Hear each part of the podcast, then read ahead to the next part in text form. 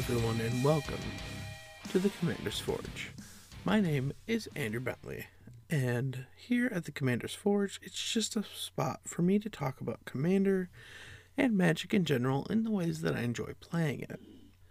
Now, over the last couple of weeks, I've taken you through different styles of decks that I've played and examples of those decks. This week, we're going to talk about tempo in Commander and the way that I play it. Now, tempo for me is using small spells to increase our value and decrease our opponent's value. Now, in 1v1, you might think, okay, a bounce spell, or countering a spell that gives you an effect. The way I look at it in Commander is uh, turning small value into large plays. And I'll get into that with the deck. But my basic thought on the matter is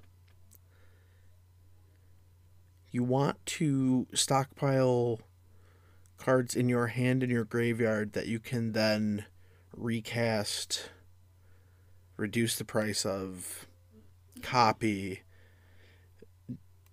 and string together enough to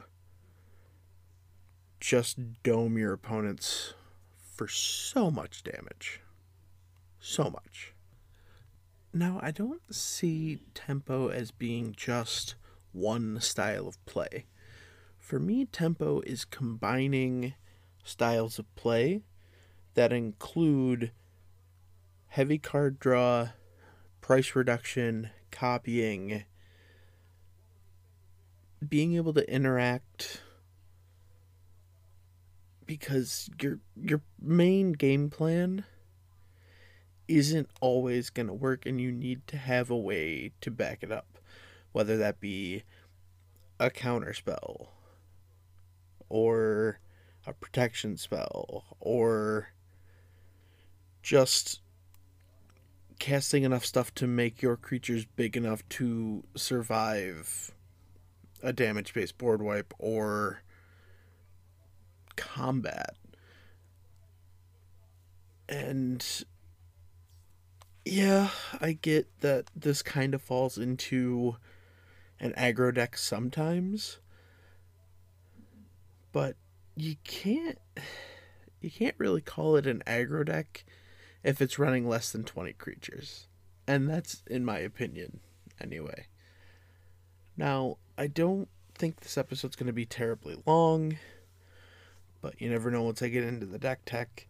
So let's hear a quick word from our sponsor, and then we will get into Adeliz Wiznerds. Alright, and jumping right into our deck tech for Adeliz the Cinderwind. For my deck called Wiznerds. Yes, I, I know, it's a bad pun. It's what I do. Adeliz is a 2 2 human wizard for 1, a blue, and a red. She has flying and haste, and whenever you cast an instant or sorcery spell, wizards you control get plus 1 plus 1 till end of turn. Now, the real kicker here is the deck doesn't run a ton of creatures because at its base it's still a spellslinger deck. The total creature count is only 18 which means they all have to do something. And yes, there's always those few that are constantly on the chopping block, and there's a few that are like placeholders for when something better comes out. But then, you know, you have a couple that reduce costs. Uh, keeping cards in our hand is fairly important. So you've got a couple that wheel, like Jace's Archivist and Magus of the Wheel. Uh, there's an, another way this deck tries to occur value is recasting spells. So our Snapcaster Mage and Dreadhorde Archivist are pretty important on that front. But one of the things the deck desperately needs is card draw. And anybody that's familiar with a wizard deck is going to call you crazy if you're not running Azami Lady of Scrolls. Now, Azami is two blue, blue, blue for a human wizard. She is a 0 2. And she says tap an untapped wizard you control, draw a card. Where this gets really good is it gets around summoning sickness because you're tapping a wizard to her ability, which is just it's what you want to be doing. Now, the other way we can get away with having such a low creature count, even though we're not running certain cards like Talrand Sky Summoner, Young Pyromancer, or anything that's making those tokens, is we are running Docent of Perfection, which is 3 blue blue for a 5 4 insect horror. You'll notice that's not a wizard, but it has flying, and whenever you cast an insert sorcery spell, you put a 1 1 blue human wizard creature token onto the battlefield. Then, if you control 3 or more, you transform it. And it becomes Final Iteration, which is a 6 5 Eldrazi insect. It still has flying, and it still says whenever you cast an instant sorcery spell, you put a 1 1 blue human wizard creature token onto the battlefield. But wizards you control get plus 2, plus 1, and have flying. Yeah, it's. It's the one exception I will make for a non wizard in the deck. Now, this is at its base an Isochron Scepter deck, which is a two mana artifact that says Imprint. When it enters the battlefield, you may exile an instant card with converted mana cost two or less from your hand. Then you can pay two, tap it, and copy the exiled card. But the important bit here is it says if you do, you may cast the copy without paying its mana cost. Because normally when you copy something, it's not casting it, but just putting a second copy on the stack. Isochron Scepter gets around that, so we still get certain spells like I believe the only storm spell we have left right now is uh, Grapeshot, which has Storm. And it's just a stupid little, it deals one damage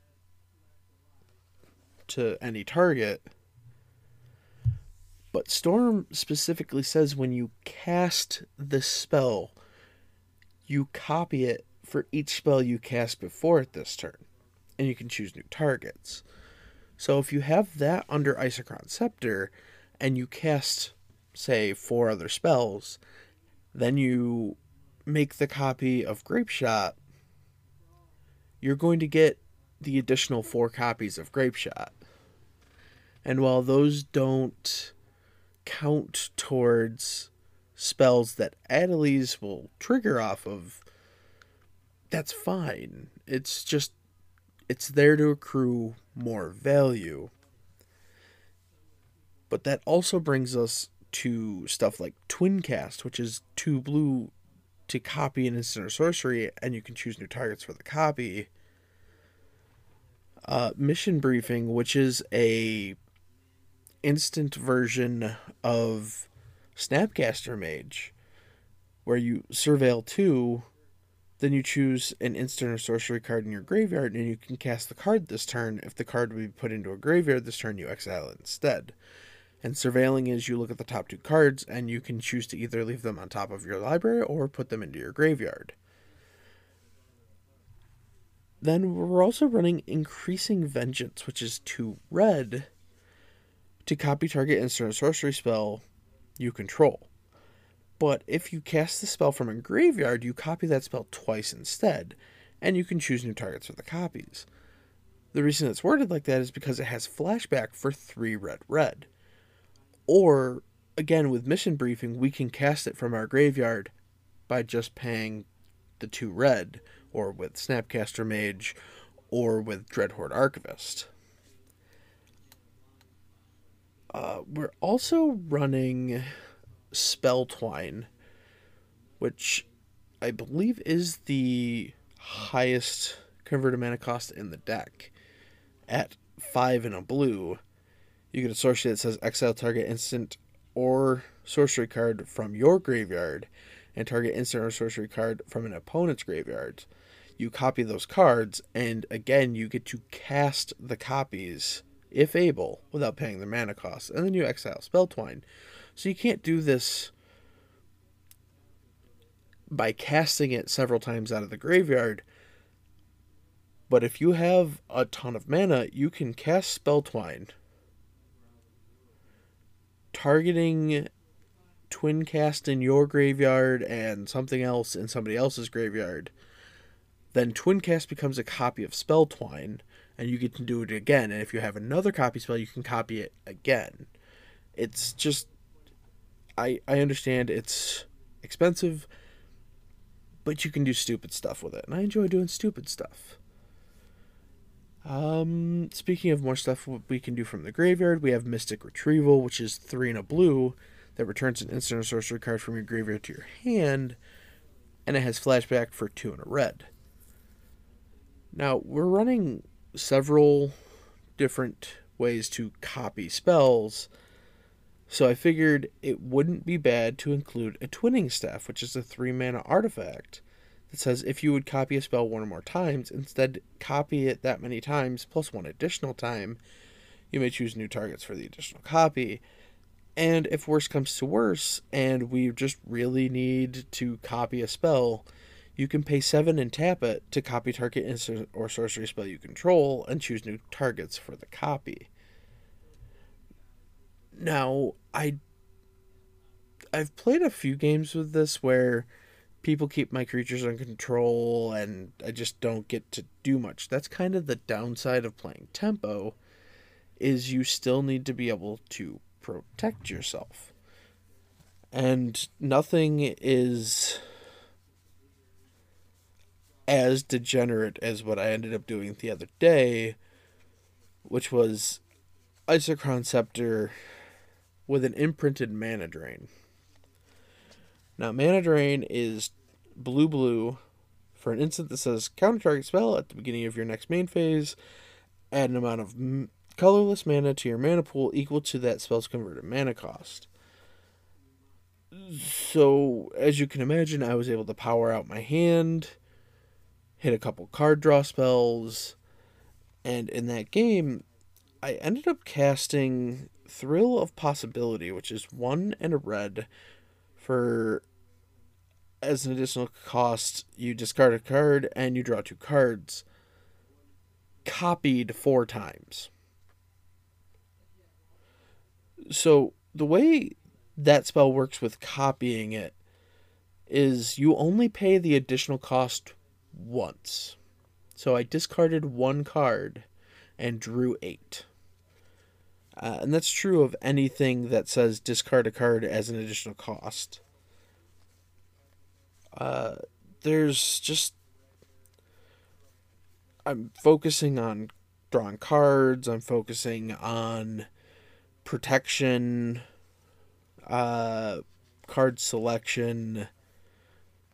Um, my removal is not super deep, but we are running uh, everybody's favorite card to hate, Cyclonic Rift which is one in a blue for an instant that says return target non-land permanent you don't control to its owner's hand.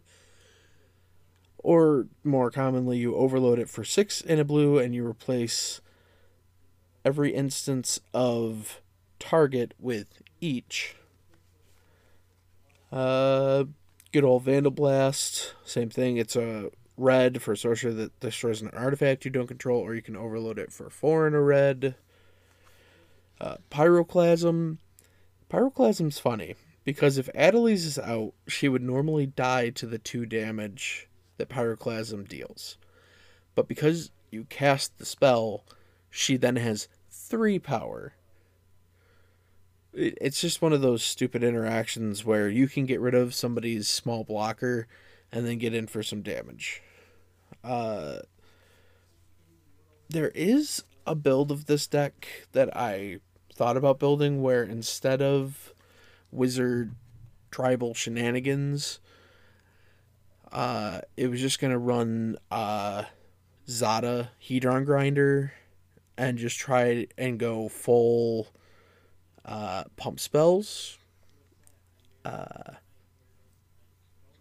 that might still be a thing.